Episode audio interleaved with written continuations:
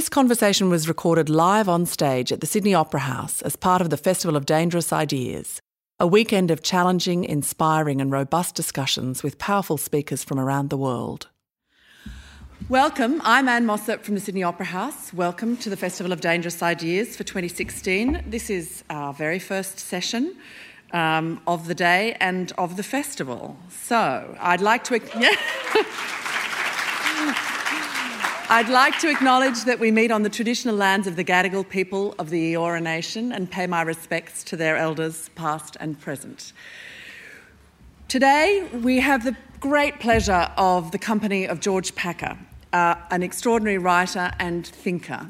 Um, we're going to be talking about America coming apart, how decades of social, political, and economic change have frayed the social fabric of America, what this means for our idea of America and the American dream. George is a staff writer for The New Yorker, the author of two novels, The Play, Betrayed, and several incredibly important non fiction books. The Assassin's Gate, published in 20, uh, 2005, one of the most important books about Iraq, America and Iraq, written early in uh, the Iraqi, um, the presence of America in Iraq, and The Unwinding, 30 Years of America's Decline, which is the background for his talk today. Here in Australia, in some ways, we're quite close to America. Sometimes it almost seems like we pay more attention to their elections. They're a bit more dramatic, especially these days.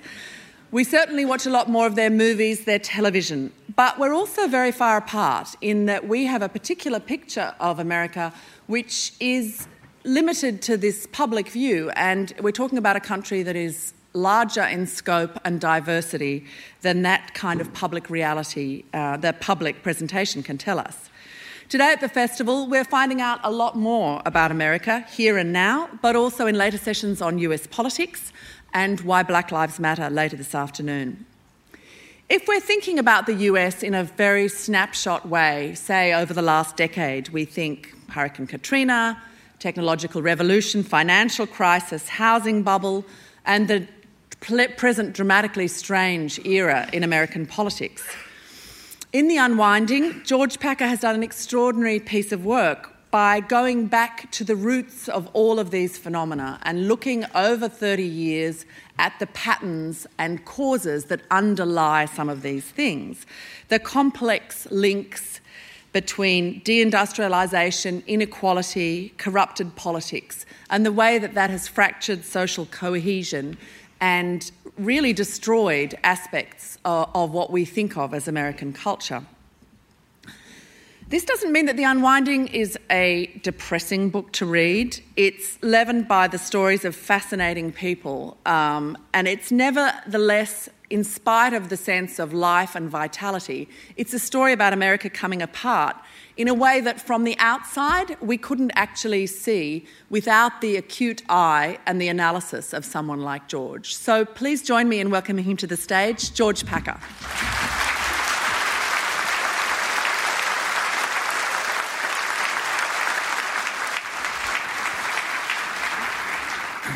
Thank you, Anne. You've been uh, wonderful to me and my family ever since we arrived in Sydney. And my only regret is that we have to leave tomorrow and go back to our normal American lives because this is really a wonderful place. Uh, thank you all for, for coming this morning.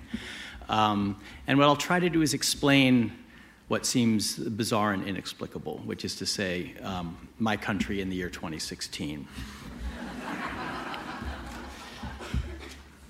so, 2008 was a historic year in America. Obviously, first of all, for the, the, the, campaign and election of Barack Obama, but also the collapse of industries like the car industry, banks, uh, investment houses, the housing market, a sense that after 30 years of, of pro market politics and economics, uh, the, the foundations were cracking. And and old pillars of our society were collapsing. And what I decided to do after that year was to go around the country, to leave my own little bubble in New York, and find out what was going on and what people were saying and living like. And that journey became the reporting for the unwinding. I went to the old, hollowed out industrial city of Youngstown, Ohio. I went to the uh, sort of crazed Sunbelt uh, boom bust mentality of Tampa, Florida, where the housing bust had been at its most dramatic. I went to Silicon Valley, where uh, nothing seemed to be going wrong, even while everything was going wrong in the rest of the country. I went to Washington, uh, where uh, politicians um, seemed to be arguing about things that had no connection to what their constituents cared about. And I went to rural North Carolina, um, where the very fabric of life in western North Carolina, uh, which had been underpinned by three industries furniture making, textiles, and tobacco, uh, had almost overnight disappeared. Now, Anne mentioned some of the long term trends that reached a kind of crescendo in 2008 and after. Deindustrialization, the information revolution, political polarization of the country into incredibly rigid divisions of red and blue, uh, the drowning of the business of government in uh, big money, mostly corporate money, which is legal bribery, wage stagnation over several decades, so that the middle class was seeing its real wages decline, uh, which is an unprecedented turn uh, in American history since the 70s. And with that, growing inequality, where uh, class, some classes of Americans were doing unthinkably well and living unthinkably well uh, with innovations like Google and uh, Netflix and Lipitor and uh, overnight delivery and Amazon and you name it. Uh, and others were rather quietly sinking. Um, to me, that was the trend of all trends. And also, in parts of the country, the arrival of immigrants, including non white immigrants, uh, into communities that had never experienced immigration before. Since 1965, there's been an enormous surge of immigration in the US. All of those trends were known, but what effect were they having? What was the, the way in which they were um, pressuring the lives of ordinary people? So, one of the people I spent the most time with when I was working on The Unwinding uh, was a guy named Dean Price who lived in rural North Carolina, grew up there, was a son of the soil, grew up on a tobacco farm. His father was a Bible Belt fire and brimstone preacher and also an Oxycontin addict, which is a twist that to me was representative of something, some, some ill that was infecting this community. A community that Sarah Palin once called the real America, the heart of America. Well, that is the way it's often talked about by some politicians. But it turned out that the real America, because of the uh, overnight departure of tobacco, textiles, and furniture, looked more and more like inner city America, like the, the slums of our big cities with intergenerational poverty, low uh, education standards, drug use, um, criminal activity, women raising children without men around, all the things that we associate with the cities had come to the country, had come to the real America. And that was the context for Dean Price's life. He came of age in the last years of the good times when the industries were still there and paid a good wage, and had to make his way through their collapse. And the way he did that was I think, a quintessentially American way. He decided to become an entrepreneur. He would go to work for himself. He would start his own business, which is a dream that, in his mind, came from the 18th century. To him, the original entrepreneurs were the farmers who settled and, and built uh, the colonies before the revolution. He was following in their footsteps. And Dean has a vivid and quite passionate attachment to the traditions of, uh, of the old country. First, he opened a chain of uh, truck stops, gas stations, fast food restaurants, convenience stores. For a while, he did well. But then he came under pressure from both the fall of housing uh, values and the arrival of Walmart and other superstores and of discount gas chains. In other words, big oil and big commerce came to his little county of Rockingham in North Carolina and threatened to put him out of business. So he, he began to think of a different way, a way that might uh, be more viable, more sustainable, which is a word that he began to use on his own without any uh, eco friendly um, evangelists in the neighborhood telling him to think that way. He sort of arrived at an idea of the green economy by himself with the help of his surfing the internet.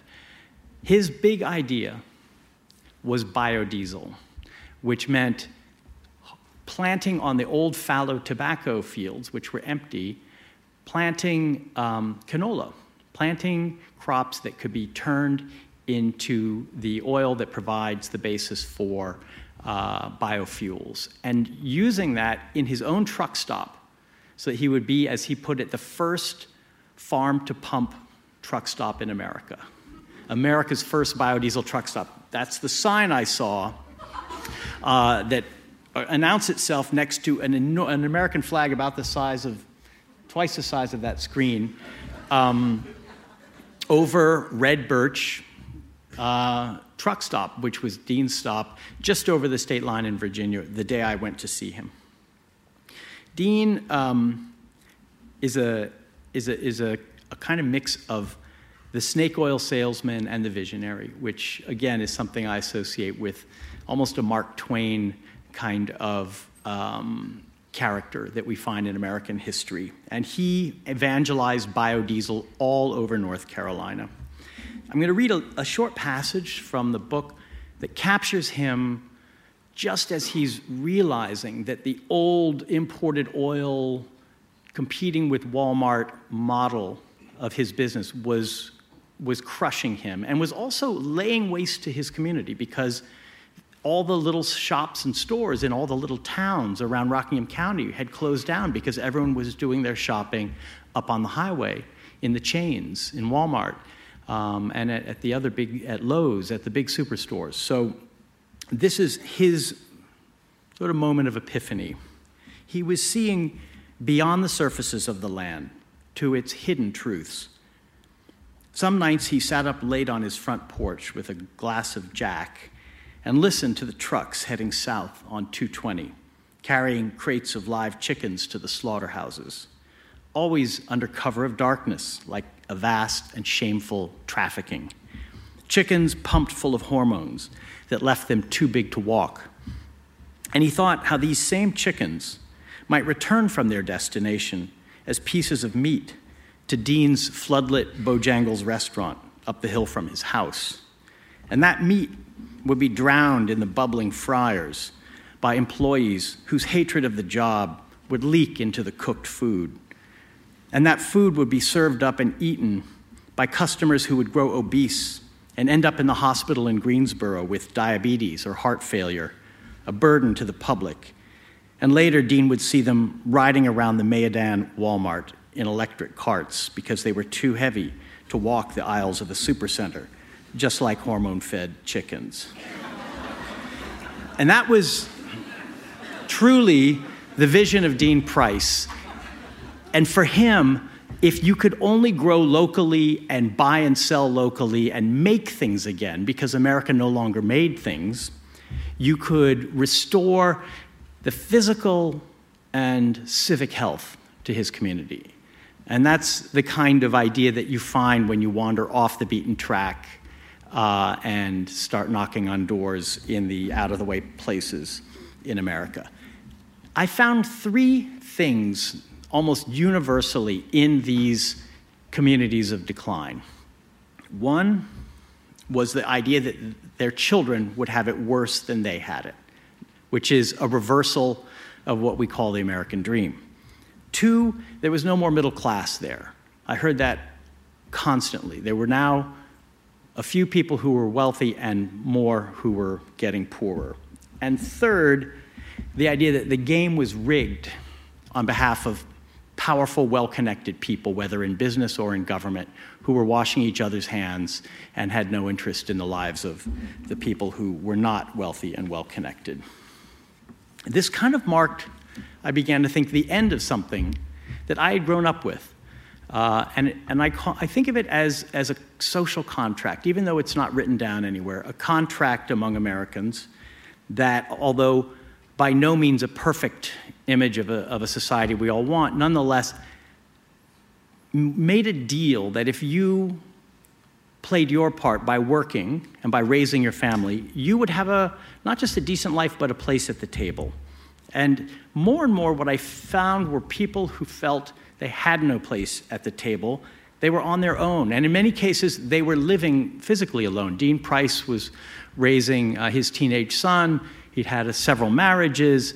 Uh, he was not unusual in being uh, a kind of solitary person, figuring it out by himself. They, I didn't find the traditional pillars of support, whether from a government agency, a corporate job, a bank, a newspaper, a school, a church, a union, political parties. All of these institutional pillars of middle class life in America seem to have disappeared from places like Dean's uh, home region. And in that void, rather apocalyptic views were brewing and spreading.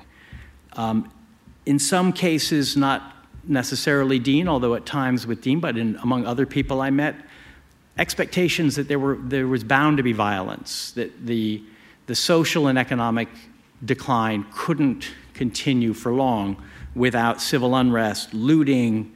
Some people even spoke of martial law or even race wars. And it wasn't always easy to categorize these people I met politically, ideologically.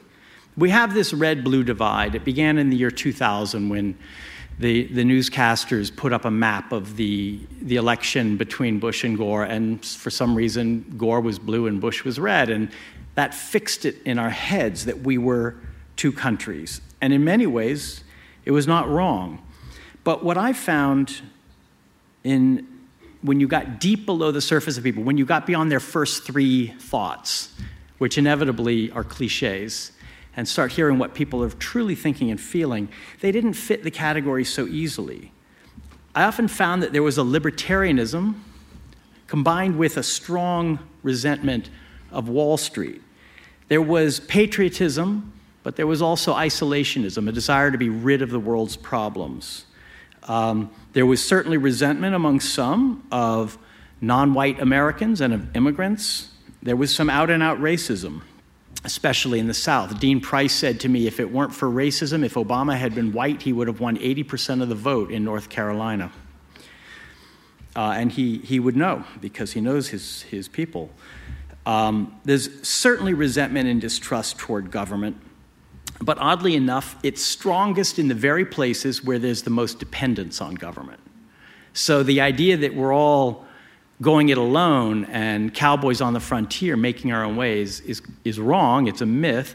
And the, the more that places like Rockingham County, North Carolina depended on disability and welfare and food stamps, the more people felt uh, resentment of the government that was partly feeding them.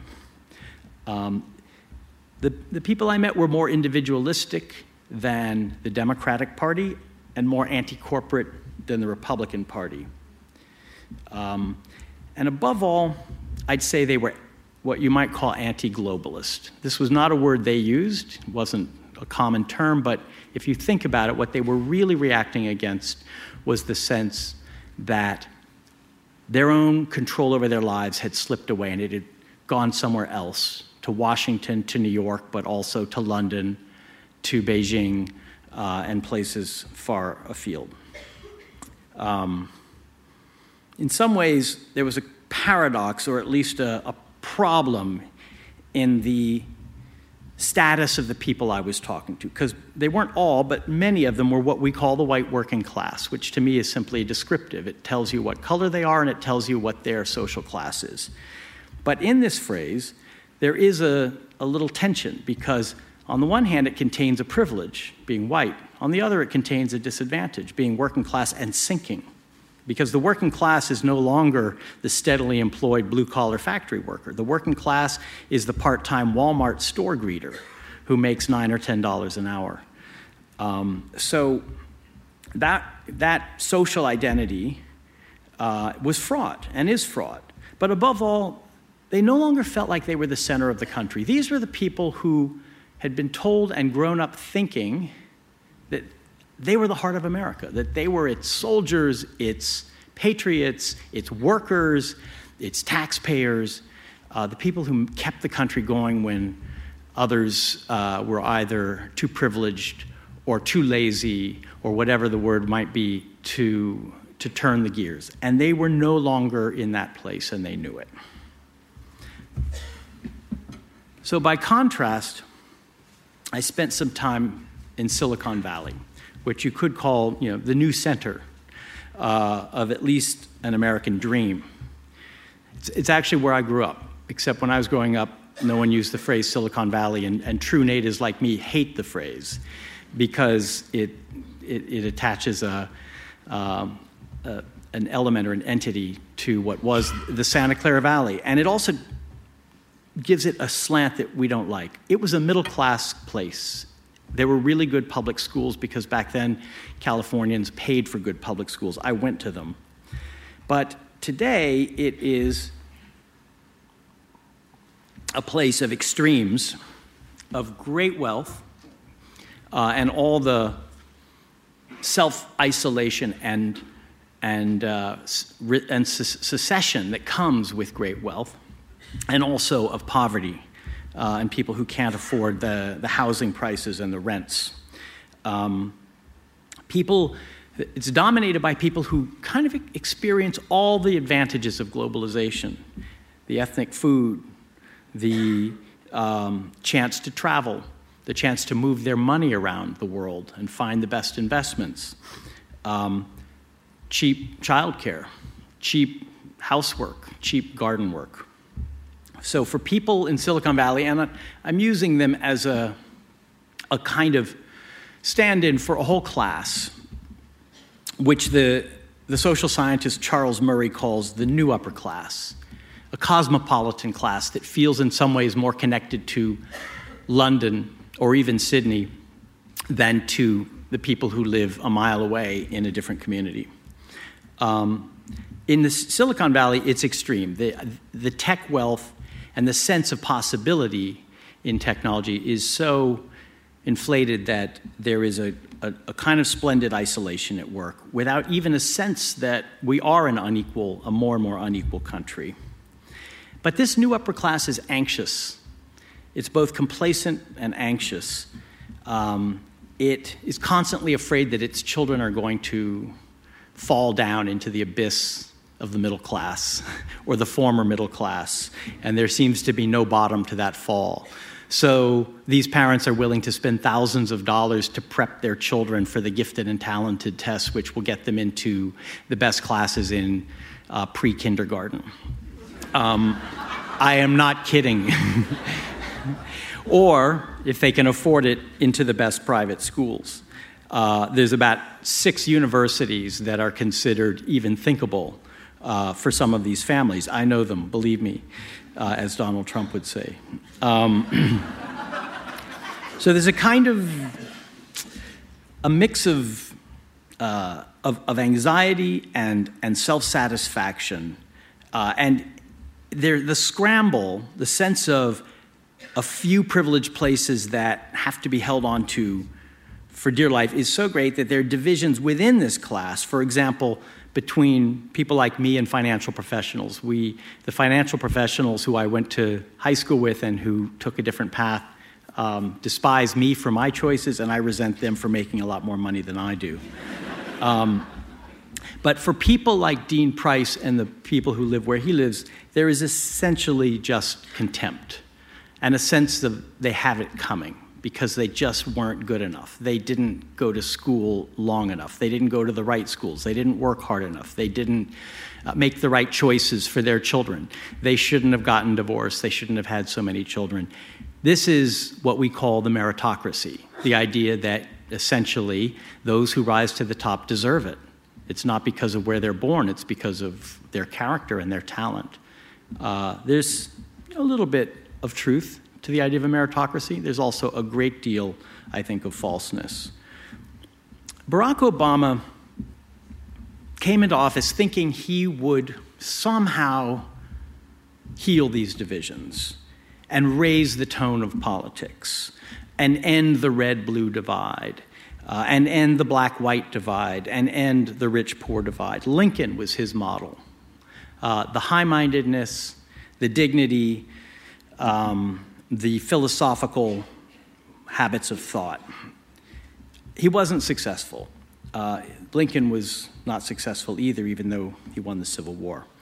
Um, and it was kind of a weakness of his. I think it was Obama's vanity. I, I, respect him tremendously, but this is his vain spot the idea that he could raise us up, that, and that he alone could raise us up. And he didn't do it. So, in his final year, he's been giving a series of speeches, and they're well worth reading because they're kind of an attempt, I think, to leave. He hasn't said this, but I sense that he's trying to leave a, a final testament, a farewell to the country, urging us to be more rational, more tolerant, more compromising, more grown up, in a word, more like him. Uh, and to, uh, to articulate an identity that is truly American and that ends this pitting of group against group. Um, the, the, the, essential work of art of the Obama years has been the musical Hamilton, which the Obamas both love and have seen several times.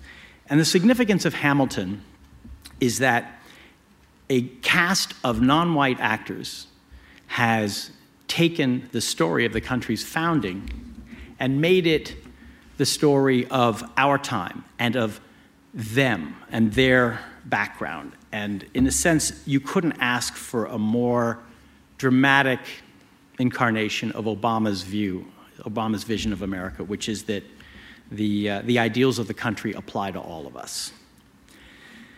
So, this is the landscape on which the 2016 election is being played out it's striking to me that it's happening not during the Great Recession, when the people I was interviewing were expecting uh, civil disturbance and martial law, but after many years of what is called by economists an economic recovery.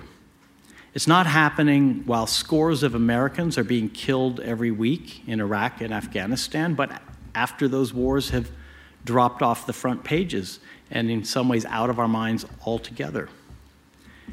But what this means to me is that Trump has been a long time coming. He was partly created out of the laboratory of conservative politics and Fox News. Uh, and in some ways, their own Frankenstein has turned on them. but Sarah Palin, remember her, um, was a, an early warning indicator. She was the John the Baptist to Trump's Christ. Um, not just accepted, but celebrated for having no expertise, no credentials, and for being, uh, for, for her utter disdain for politicians, for elites, for anyone who thought that they had a certain professional claim to lead. But it was also, he was also created, I would argue, in the empty main streets of Dean Price's Rockingham County, where he's quite popular, as you might imagine. The Republican Party has imploded uh, because the, a gap between what its elites and leaders believed and did and what the base of the party believed and wanted and did uh, had been growing for a long time, and suddenly it yawned wide open. And those elites and leaders proved to be utterly clueless about it, to be easily defeated, easily either co opted or pushed aside. Some of the party's core dogmas pro market, pro free trade, pro immigration, pro global uh, have been left behind on the garbage heap by Trump and by the base of the party, who turned out not to be devoted followers of the Wall Street Journal editorial page. I think the Republican Party will be years repairing the damage of Trump and figuring out what it stands for. Some more educated Republicans might form a third party or even become Democrats. They sound an awful lot like Democrats these days. Um, and if Trump loses, I still think the party that he has brought out of the shadows will remain. And in fact, in many ways, Trump is just an epiphenomenon. He's not nearly as important as these deeper forces that I've been trying to describe to you.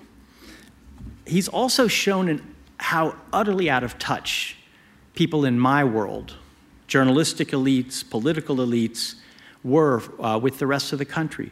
They utterly failed to see him coming, and they still don't understand his attractive power. They write him off every week, and he keeps coming back again like that Frankenstein. The Democratic Party seems relatively uh, united right now, but I think it too has deep divisions. They've been papered over by the campaign. But between black and white, between pro and anti capitalist, between the new upper class and the sinking middle class, uh, there are growing divisions, and they will continue to grow whatever happens in November. We no longer seem to know how to talk or listen to one another. We're more and more like a land of warring tribes, each with its own set of proprietary facts. Following our fellow tribesmen on Twitter, where the mob rules and the individual doesn't have to think and where your own views are always amplified and seconded, and a complex thought is either impossible or unwise. But beneath this baroque and at times grotesque spectacle of American politics this year, the uncomfortable truth for you as well is that we're actually becoming more like the rest of the world. Who is Donald Trump but the American Berlusconi? Who is Bernie Sanders but the American Jeremy Corbyn? We now have a populist nationalist right that flirts with racism, and we have a democratic socialist left. We haven't had those. Those are very familiar. They ought to be familiar, certainly to Europeans, maybe to Australians. So, what we're seeing really in Trump is the malaise of a national identity that's coming under pressure from a cosmopolitan world. Okay, thanks.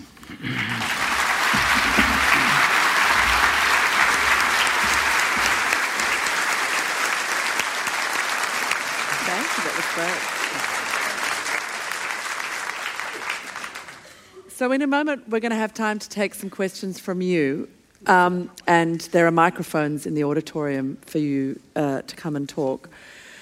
Um, that's a very interesting note to end on um, this tension between the, the American exceptionalism and the fact that these things, which we look at as if they're quite exotic, the Trump phenomenon, are in fact part of a bigger picture. And I think certainly so many of those things that you discuss about the distrust of expertise, the distrust of any kind of political system, are things that have very broad currency. And, um, you know, and again, we're going to be talking about in several different ways today and, and over the weekend. I want to start by asking you to take us, you know, you've built this incredible story about what is behind all of those things uh, to arrive, you know, how we've arrived at today. I want to ask you to look into the future and uh, see whether you see that any are any of these reversible. I mean, you, we've got a picture of very significant economic and technological forces intersecting of social uh, phenomena that are complex and, and interlinked. All of these pieces that fit together into something that is, um, you know, producing a, a whole group of people who are disenfranchised and resentful and see no possibility of, of the kind of the idea of progress, that idea of an American future of possibility. Do you think that is that that might change yeah. in the short or the long term? I, I, can't imagine it changing in the short term. Um, it's just so, it's like trying to resist an ocean current. It's so big and deep. Um, and because of the structure of our society, we are in some ways relatively helpless. We don't uh, organize nationally very well. We don't any longer. There was a period when we did look to Washington for solutions, like the New Deal, big legislative initiatives. Hillary Clinton is promising some of them, but it's unlikely that she's going to succeed. There's a lot of resistance, and built into the Constitution is a structure of government that makes it very hard to get anything done on a national level. So these are national and global problems which Dean Price and others I met are trying to address in very local ways. And what I find attractive and still hopeful in the country is that th- those sparks have not been extinguished. They're, they're there. If only you know, the journalists will get out of the office and go and find them, uh, which we, we don't do enough. Um, and the few remaining journalists in that in, in and that there's that problem too. We sense. we are we are a threatened class ourselves. Um, but how much can a man who's trying to make his own fortune and turn his rural community onto locally produced energy do about massive economic dislocation, massive new waves of immigration, for example, in the tobacco fields that still work? Who is picking the tobacco? I can tell you it's not white Americans, it's brown Latin Americans. Um, these are these are threats to a sense among some Americans of their way of life. And whether it's out and out racist or simply an attachment to a certain kind of uh, community, that the communities don't have the glue any longer mm. to hold together. And you can feel it. You can just see how, how much, uh, how easily these ills uh, begin to pull people down. They don't have the, the resistance that they did. So it may well be that a whole generation is going to have to die off uh, because this is also a phenomenon more among older Americans than younger, just as Brexit was a phenomenon more among older British people than younger. Um, and it's a grim you know, diagnosis and prognosis, but uh, th- there are Americans who will never be at ease in their own country again. Mm. And um, my fear is that people from my world don't want to hear from them. They don't find them attractive, they find them in some ways disturbing and even repellent and dismissible. But this is a huge swath of America between the coasts. And to consign them to being these inexcusable Trump supporters, many, many of them are, is to sort of replicate the, the same divisions that, uh, that I described that have, that have been besetting us for so long. You talk about the social glue, and in talking about Dean Price, about his solitude, and it's absolutely fascinating um, looking at what you've written about in The Unwinding, uh, the sense of social isolation. That, that many of the people that you talk about, um, Tammy Thomas, Dean Price, are people for whom those traditional support structures of family have mostly or partially disappeared, that you have one working adult responsible for caring for a parent, children with you know, without, without a kind of a, a, a, particularly stable family unit, the struggle of doing that, but also the, the, the, kind of the lack of social backup of any kind. And, and even and the, the, lack of a job that they can count on or, to support any that. job that they exactly. can, you know, in that social, that rather fractured social unit, anybody having a job that they can count on.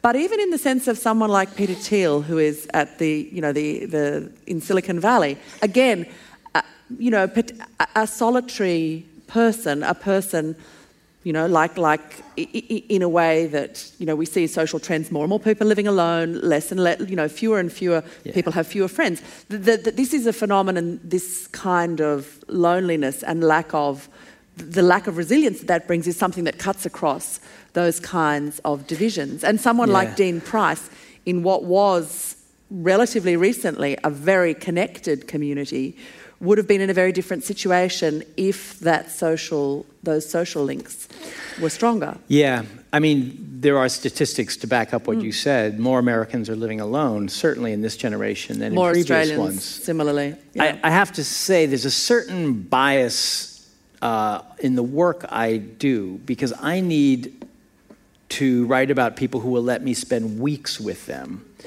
In the case of Dean, I stayed in his house for many, many nights. Uh, there was no, for some reason, no door on the room I was in, which worried me. And there was also a, an old 12 gauge shotgun propped up in the door, which I actually felt more, you know, was a sign that uh, he was going to take careful, care of me George. if he needed to. D- Dean and I became very, very close during these weeks. But who would let a journalist into their life like that? I wouldn't. I no way. And I think most people who have children and a marriage that's intact um, and a fairly tight schedule, that is to say, the new upper class who are doing well, those people are not going to let me trail around for weeks and weeks and ask them a lot of very personal questions. Peter Thiel, uh, who does live alone in a gigantic mansion in uh, San Francisco's Marina District, um, I think he, he wanted the publicity and he also found our conversations interesting. And so he was an exception, a kind of odd bird at the top. But most, uh, there's still a lot of intact families and you're not going to get the kind of journalism. And it would have been a completely different story. Yeah. um, one of the things that is very interesting for us sitting on the outside. You know, many of the same issues pertain, you know, are people things that people are thinking of in, in, in relation to Australia, but again, a very different social and economic and, and cultural environment in so many ways. How much of what you found is visible to people from the outside? I mean, I, I think it's, it's very interesting when you look at the world how important the idea of America is. To, to many people, the idea of somewhere that people can go and where a, you know, a positive idea of a meritocracy, that, the, that whole upward trajectory of progress that you talked about. Yeah. Is this visible to, to other people? Is the erosion of it yeah. visible? It depends on where you go, it depends on who you talk to, and it really depends on how long you spend with them. If you go to San Francisco, Seattle, New York, Washington, um, Chicago, even Miami, you're not going to feel it because these are cities with enormous wealth, which are in some ways better places to live in than they've ever been. Crime is relatively low by American standards. In New York, it's rock bottom. Um, and uh, they've become playgrounds for young people with time and means. I mean, in my neighborhood, we've got an artisanal mayonnaise shop, a high end cupcake shop uh, a high end donut shop. It's like we've all become children and are spending our money on the things that, you know, Only except mayonnaise, organic. not the mayonnaise. But yeah, they have to be organic. And in fact, one of the attributes of this new upper class is an obsession with food and everything about food and what they eat and where it comes from. And although this has many positive uh, effects, I find it weird and even sort of narcissistic. It, it, you're not going to really change what ails our society by eating heirloom tomatoes, you know.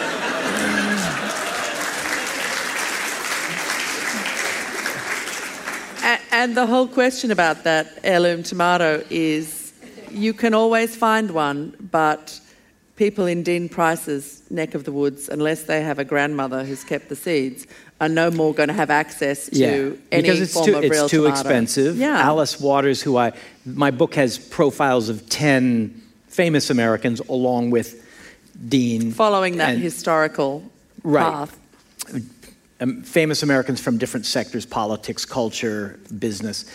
Alice Waters, who founded the local uh, food movement in America, could not understand why a kid in the Bronx would spend his money on sneakers instead of on uh, more expensive food. And there's a real class blindness, I think, to that movement. Well, and, the absence of teenage boys in her life for a start. Ah, see, that would have taught her. Um, but there's also almost a fear of contamination. Uh, this is something my, my wife has has made me see that they, for example, if she was once looking through a, a listserv of people whose children go to our children's school, and someone was asking other parents a question. My child was invited over to a friend's house and they were given hot dogs. Imagine the poisons that entered his body. Should I allow this friendship to continue? And th- it's almost as if it's like not getting into the right school. If you eat the wrong food, you're going to be dragged down into the Walmart world where the white working class is sinking. And that's a weird, uh, kind of dark underside to, you know, what I think is a perfectly good food movement. now, we have time to take some questions from you on subjects from heirloom tomatoes to, you know, a great diversity of issues. You'll see the microphones are down here at, uh, at the bottom of the stairs, so do come and join us with your question. Um, what is interesting about the, I mean, even about the discussion of hot dogs and the inflection of that interest in healthy food is, is that it, it, like many of these discussions, becomes a class issue at a time when theoretically we thought those discussions were something that had been left behind. I mean, Americans don't like to use the word class. Mm. We, from our founding, we were supposed to be a society of individuals who could rise to the level of their ability uh, and effort. And that's, uh, that idea has animated every election, every politician who came along. In a way, Sarah Palin and Donald Trump um, put a stop to that. They don't talk that talk. A, it's a very dark picture of America in, in Trump's uh, view. And class has come to America with a vengeance. Social mobility, which was the American justification for our very rough form of capitalism. Yes, a lot of people are left by the wayside. It's, the, the floor is very low, but you can always rise, and the next generation can rise higher. And if we were to start creating more of a social safety net, more welfare programs, then you would get stuck. Well, our social mobility is now below levels of many European countries. People are born into a place and they're going to die in that place. And that is certainly what you feel around a guy like Dean Price. Mm. And that is such a, uh, an un American uh, recognition and, in some ways, the end of what people call the American dream. So, class is. It's there in everything where you shop, what you eat, who you, how you travel, even the way you board an airplane you know, you're either platinum, gold, silver, or you're premium, or you're riffraff. And um, and yeah, the yeah. luggage tells a story. The yeah, door, it's yeah. just it's everywhere. And and part of this class, this new class system, is celebrity worship. They are our aristocracy. We don't have an inherited aristocracy. We certainly have inherited wealth.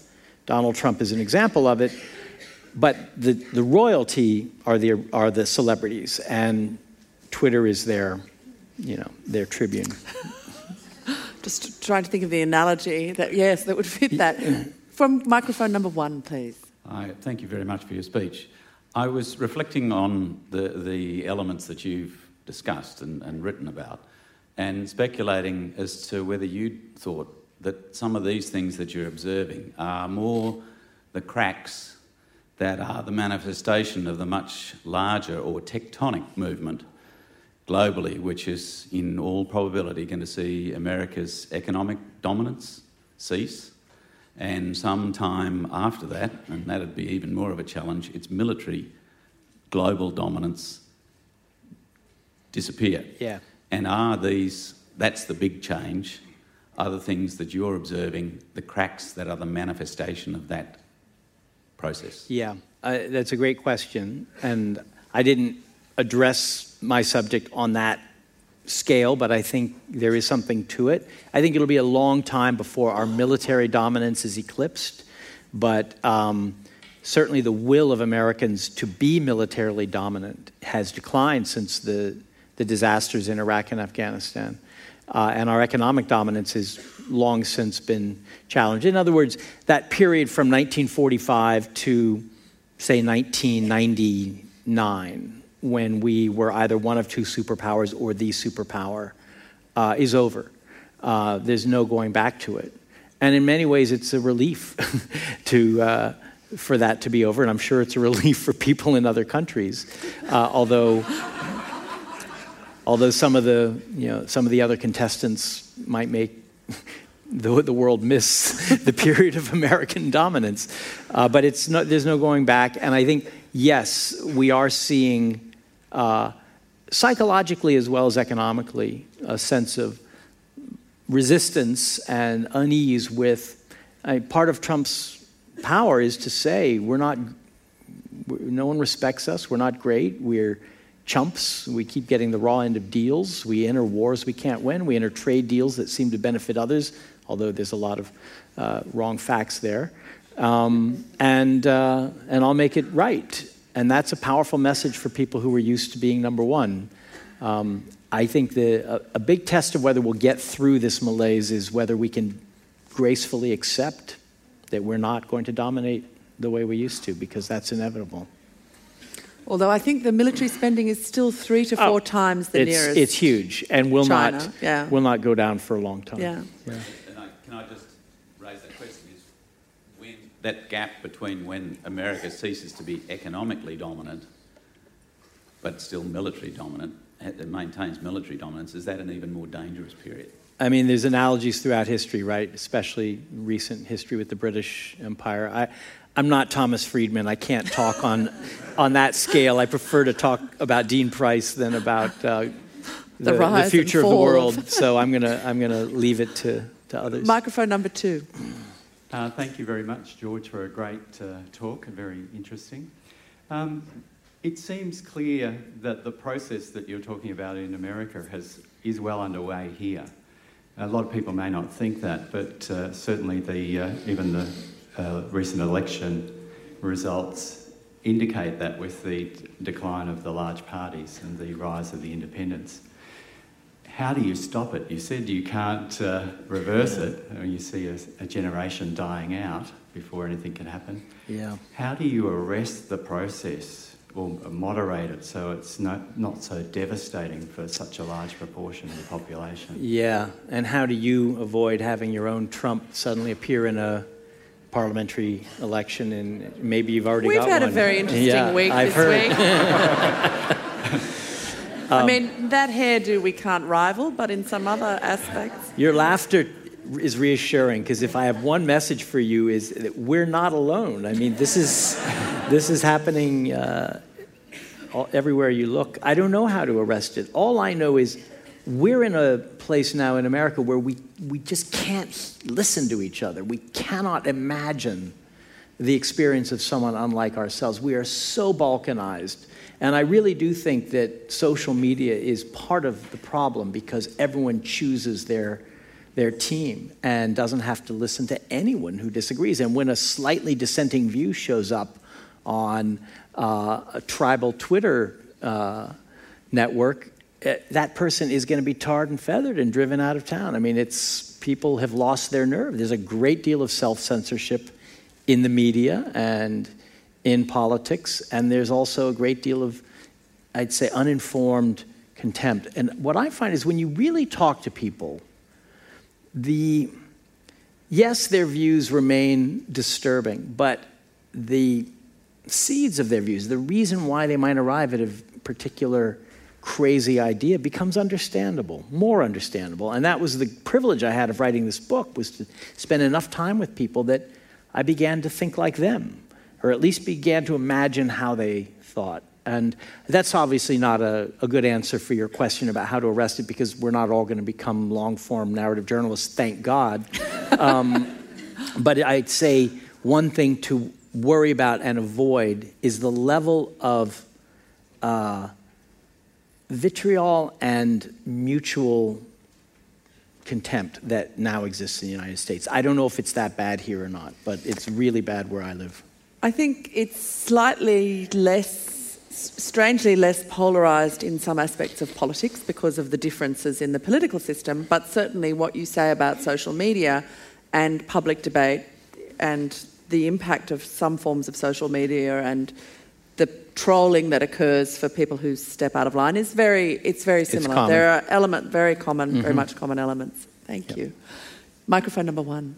Hi, thank you. Um, with the, if you take the two sort of areas which you discussed, Silicon Valley and um, rural Ohio, uh, North and, Carolina. Oh, sorry, that was Carolina. yeah. um, and sort of took the social drivers out of the fact um, with two equivalent public schools. Would you say that there's a disparity between the level of education that is actually offered to to equivalent students in those areas? Utterly, yes, completely. Um, not to say the schools are completely to blame, because what we find uh, in studies, I think, about the readiness of, of children for school is they, by the age of five, um, so much has already either been prepared or been neglected that their, their chances are almost already done. We know whether they're going to succeed or not. I've seen this sadly in some of my son's classes. He goes to a public school in Brooklyn, and I see children who seem to be starting at the same place because they're all in the same classroom. Uh, their chances of succeeding uh, become clearer and clearer as they move up from first grade to second to third. And a lot of it is based on what's going on at home, uh, how much they're being read to, how much they're being uh, talked to. And, um, and then there's the way we pay for our schools, which is by local property taxes, so that there is not um, a national standard of spending.